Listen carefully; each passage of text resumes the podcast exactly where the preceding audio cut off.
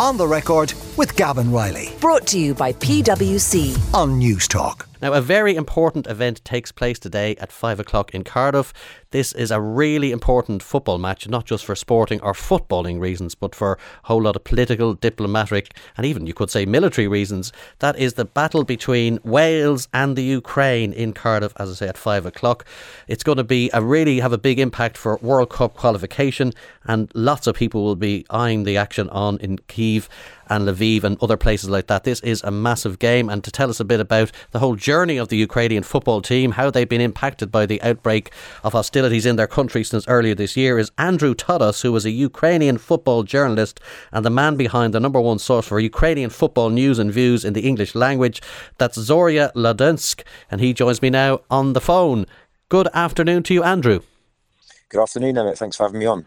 Now, I'll come and talk about the specifics of the game against Wales, but I, I'm probably a little bit more interested in the role that the Ukrainian football team are playing for the country, for morale, and for the spirit of Ukrainian people.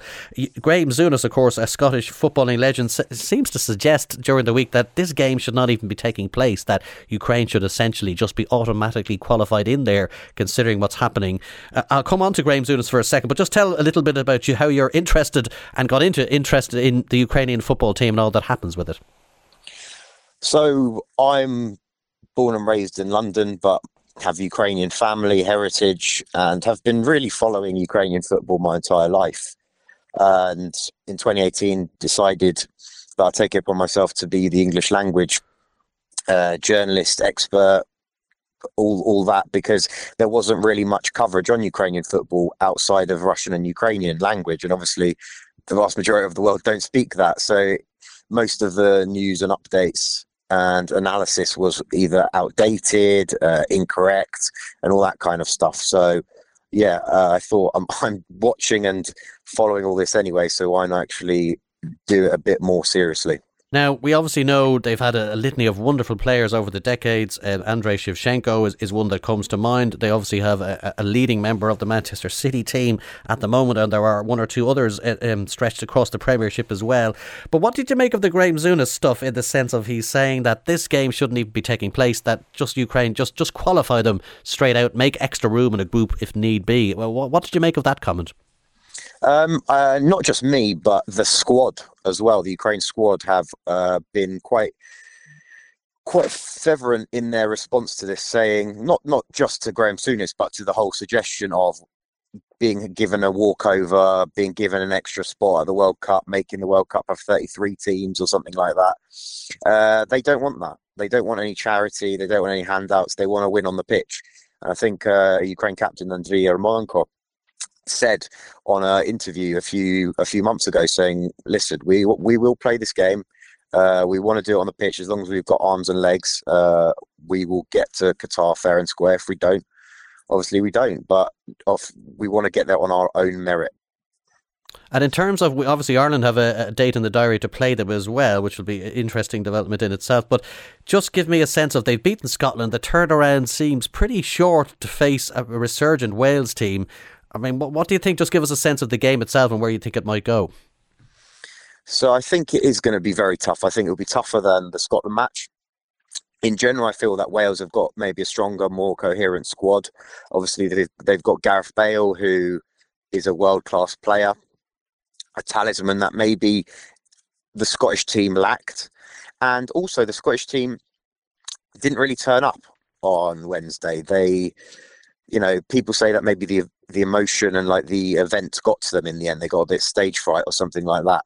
Whereas I've been in Cardiff since yesterday, been to the press conferences and and the likes, and the Welsh are very much obviously sympathetic to what's happening in Ukraine, but on a, in a purely footballing sense, they have got literally no no qualms about the fact that they want to go to Qatar. They really sort of are, are casting everything else aside in that context and we'll be giving it as hard a fight as possible. So, yeah, both teams today very much motivated for their own reasons um, to make it to Qatar and get that victory. Now, in terms of the players themselves, they're in a slightly strange, ambiguous world. They've obviously got friends, brothers, fathers fighting back in Ukraine. Most males above a certain age are essentially part of the military now. I mean, how what kind of world do they live in? I mean, it must be very odd and surreal to be playing in these packed stadiums in England, like for someone like Manchester City, when you've got family back on the front line, some of them dying, some of them being grievously injured. I mean, where are they mentally and psychologically? Do, do you sense? I think they're obviously in a, in a very tough place psychologically and mentally, of course. But uh, as we saw against Scotland, they were able to put that aside for 90 minutes, sort of get in the zone and you know, do a professional job on the pitch. We didn't see any tears or anything like that until after the final whistle, and there was basically a release of emotions and uh, like, whew, the game's over halfway there, and now we need to focus on the next one. And the same happened yesterday during the press conferences. The Ukraine manager was very, you know, rather rather simple in his answers. Didn't speak too much. The player Karavayev was mentioning how his family back home in Ukraine are currently in an occupied area in Kherson in the south, and they weren't able to actually watch the match against Scotland because of the signal um, and internet cut off by the Russian occupiers.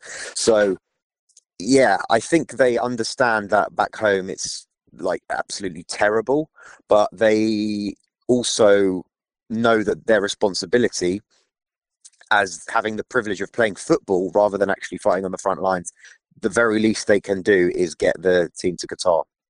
Now you've got great contacts with Ukrainian football teams in Ukraine, not the players that are playing internationally in the likes of the Premiership.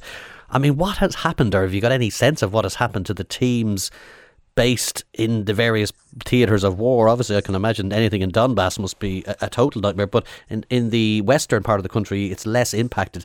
Can you give us any first hand sense of what's happened to individual football clubs, teams, the resources they had, practice, training, everything, all that goes along with a sport since the war began? Yeah, so for some clubs, obviously like Mariupol, um, they have more or less paused their existence, you could say for at least a season. So as a Desna up in the Ukrainian north, where their their stadium's just completely bombed, two massive crater missiles in there.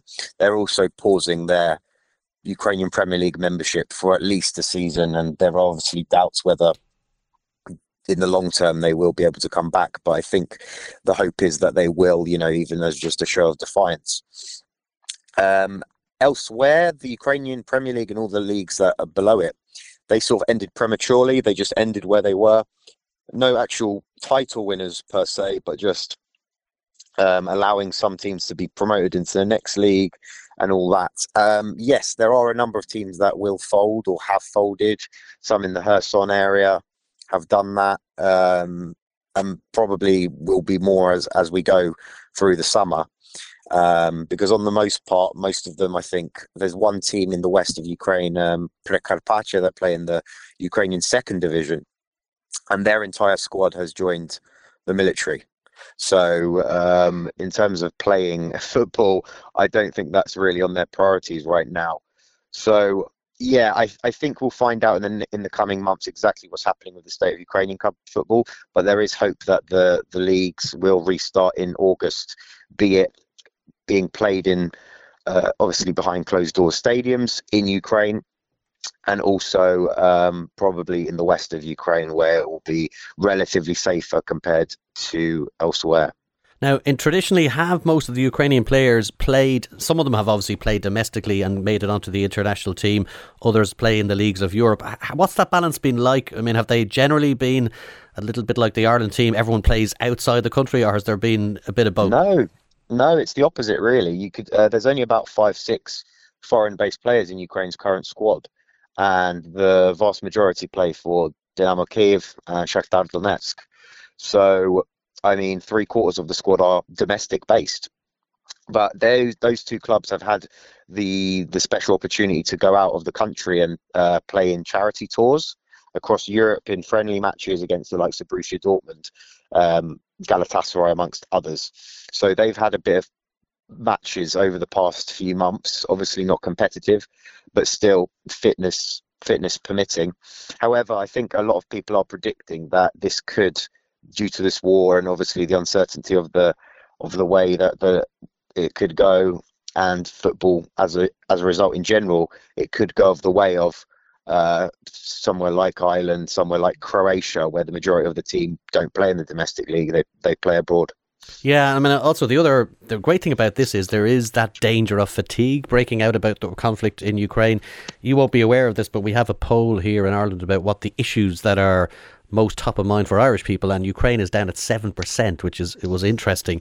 So there yeah. is that whole idea of this conflict as it grinds on. We're over hundred days. People see the pictures on their TV news, but it slightly falls down the news agenda, and people start to get worried about how much will Ukraine as a conflict be discussed. Except now and again when there's a, a kind of a military breakthrough by either side, it, it may kind of slight a bit of slippage in the news. Does the football team almost give a chance, a message of defiance, if you will? To kind of put it back in the news coming through the sports um, way Absolutely. platform. Is is that in a way what is going to make it important? No, that is that is why this match is way beyond football. Well, if Ukraine qualify for the World Cup, they've got at least an extra six months of being able to share this their stories, share the stories of Ukrainians and all that on a on a much wider scale than they could do if they hadn't qualified if they don't qualify. So obviously the World Cup's got an audience of over a billion people so that is always going to help and not all of them follow the news or politics and all that kind of stuff. So yes it would be a massive boost for that and i think that is probably the main reason that these players are so motivated in doing that to make sure that one that ukraine is at the biggest sports tournament in in the world. Um, obviously that will show the russians and putin that they are still fighting they are a real country look at all the support that we've got. Um, and also the fact that obviously they'll remain in the news cycle for a lot, lot um, in a lot more higher, in a lot more higher capability. And in terms of consuming this particular game and the Scottish game as well, I mean, what's your sense of people on the ground, just ordinary Ukrainians? Can they get the pictures? I mean, we know Wi Fi has been knocked out in a lot of places, a lot of internet connectivity has been ripped up by the conflict. Like, can, can people actually get to see this game in most cases? Yeah, on the whole, I think they can. They can just watch on their. Well, I think most places have got Wi-Fi connection or uh, Elon Musk's Starlink uh, special internet that that has been set up across the country too. So there, that that isn't too much of a problem. Obviously, in the hot zones, that will be a problem. But on on the whole, most people will be watching from wherever they can, either on their laptops, uh, on the TV. They just won't be able to go to um, you know, big gatherings in squares or anything like that that maybe happened during the Euros last summer. And tell me a little um, bit about the, the coach of the national team. I mean, he's got an interesting backstory. Yeah, absolutely. I mean, he has been um, he has been the coach of the youth teams in the past for Ukraine. So he's essentially a, a bit of a father figure because up until last summer, he was the under 20 and under 19 coach so he's basically seen most of the squad through their youth development over the past decade or so, and he he knows them all so very well. And when the war began in February, he went over to his local territorial defence office and said, "Can I sign up, please? I want to help out." And they said to him because he was age 64, "Listen, uh, we will cope. We, everything is fine. We've got this covered. You just um, focus on the football and get us to Qatar. Uh, so that was that was the general. That's the general gist of the kind of man he is. Well, it's great to see that he, he offered in the first place, isn't it? I mean, it's because uh, I know that it's every um, every head of the hands to the pump over there at the moment. In terms of the game itself, you mentioned Gareth Bale. We know Wales have been kind of up and down in recent years, but they're been pretty good at qualifying for major tournaments. They've done that no matter what's happened in the actual tournament afterwards. I mean, if they lose this evening at five o'clock uh, when the kickoff is Ukraine, I mean, uh, let's, let's it's not nice to discuss it, but how does that play out? Do you think in terms of morale and, and you're also the point you've been making about not qualifying automatically. If they lose, how do you think that will play out? I mean, it, it could be a, body blow to morale, then, could it?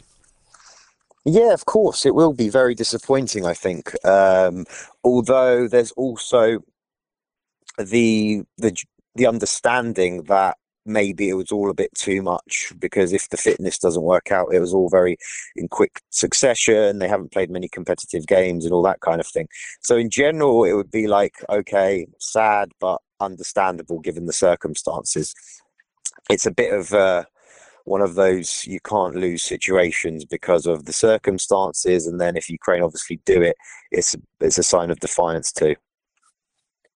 Yeah, I mean they, they can't lose, I suppose, because the journey has been so brilliant. I mean they're a good team. They they play a nice attacking brand of football. I mean, never mind war, you'd look at them anyway, and I'm, I'm not surprised that you've been following this as a kind of a, a hobby or administering this website because it, they are a great team. They've got great traditions anyway.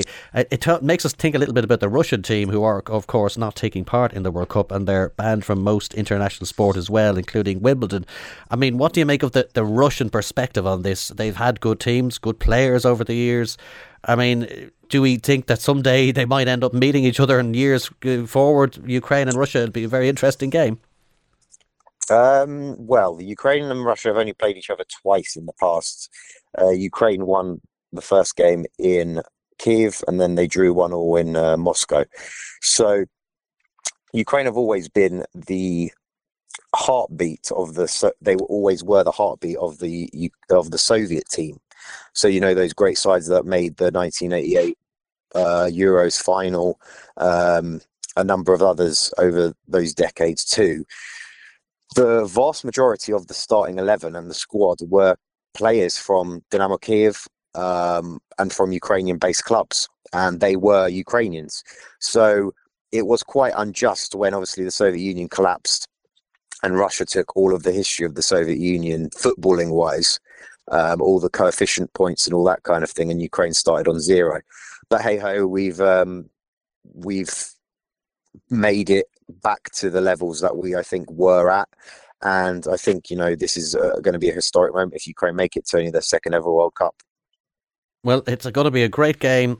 Ukraine versus Wales. Thank you, and and you're to be complimented on developing such an interest in what was, I suppose, a niche area a few months ago, but it's developed into everything. We're we're all interested in it, and I think that you'll get a lot of visitors to your website um, as a result of that. Thank you very much, Andrew Todos, who is a Ukrainian football journalist and the man behind the number one source for Ukrainian football news, which probably had low traffic numbers until uh, earlier this year, but now has huge numbers. That's Zorya Londonsk. He's been talking us through that game. It kicks off in Cardiff at five o'clock. On the record with Gavin Reilly. Brought to you by PwC. Sunday morning at 11 on Newstalk.